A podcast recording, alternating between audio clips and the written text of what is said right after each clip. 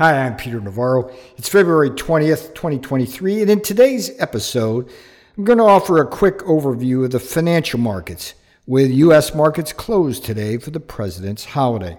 Whether or not you have a stock or bond portfolio of assets as part of your wealth, it's critical that you pay attention to both the bond and stock markets for several reasons. First and foremost, these critical financial markets are leading indicators of the economy. So, when you see stock prices falling and the market entering bear territory or interest rates rising, that is usually a sign of possible trouble ahead. Anticipating such trouble can help you prepare for any belt tightening or a possible layoff, so it is good to become financially market literate.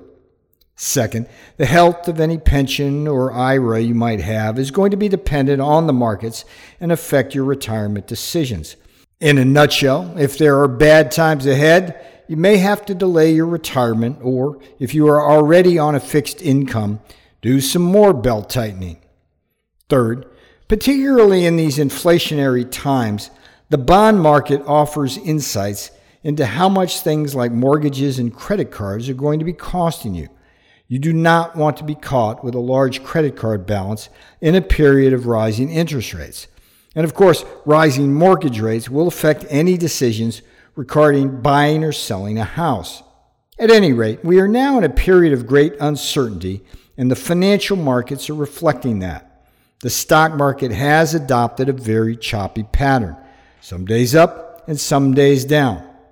My own forecast is for bearish days ahead before things get better, but I've been wrong before.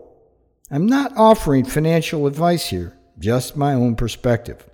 Today, a lot of the stock market uncertainty is tied to the direction of Federal Reserve policy, which in turn is tied to forecasts of inflation.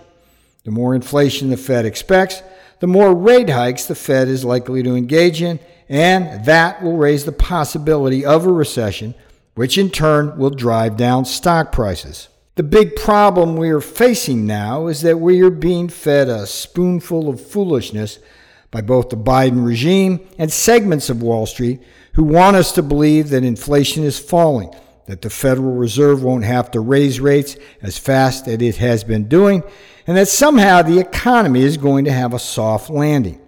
I wouldn't bet the farm on that.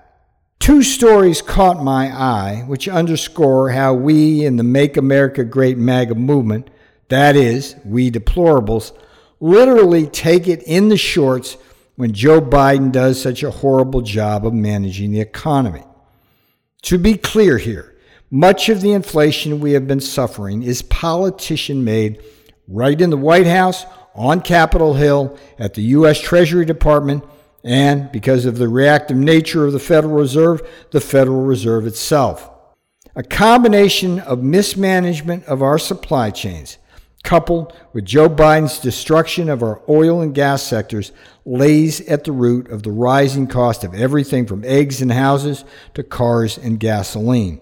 And Biden and the Democrats in Congress have thrown gasoline on that inflationary fire by massive overspending. At any rate, the first story that caught my eye featured a guy named Mohamed El-Erian, who used to work at the world's largest bond trading company, PIMCO. No longer at PIMCO, Mohamed El-Erian is now pimping a Federal Reserve interest rate target significantly higher than the 2% the Fed historically has and should adhere to. El-Erian says we simply can't keep inflation as low as 2% without the Federal Reserve spiking interest and crashing the economy. But the subtext of what he is saying is that he wants to build a higher inflation rate into the economy, which, as the saying goes, will be the cruelest tax, not for the fat cats, but rather for the poor and working classes of America. In effect, what Mr. Pimco wants to do is institutionalize a higher rate of inflation, knowing full well that wages will not be able to keep up with that rate of inflation, and the real wages of working class Americans will suffer. So, either way, working class America is screwed. We either get a recession, come depression if the Fed moves too high and fast, or real wages continue to decline for working people. The only way out is not through Fed policy, but by reversing the policies of the Biden regime that have created these conditions. And a big element of that will be Kevin McCarthy, the House Speaker, and the Republican House holding fast and negotiating meaningful reductions in our bloated budget. Now, what about that second news story that sticks in my craw? Hey, Peter, sorry to interrupt, but I have a really important message I'd like to share with the audience. Pixie, you go right ahead. Whatever Pixie wants, Pixie gets. Did you know that in addition to being President Trump's chief China hawk and top trade czar, Peter Navarro was the only senior White House advisor to publicly challenge the lies of Dr. Anthony Fauci.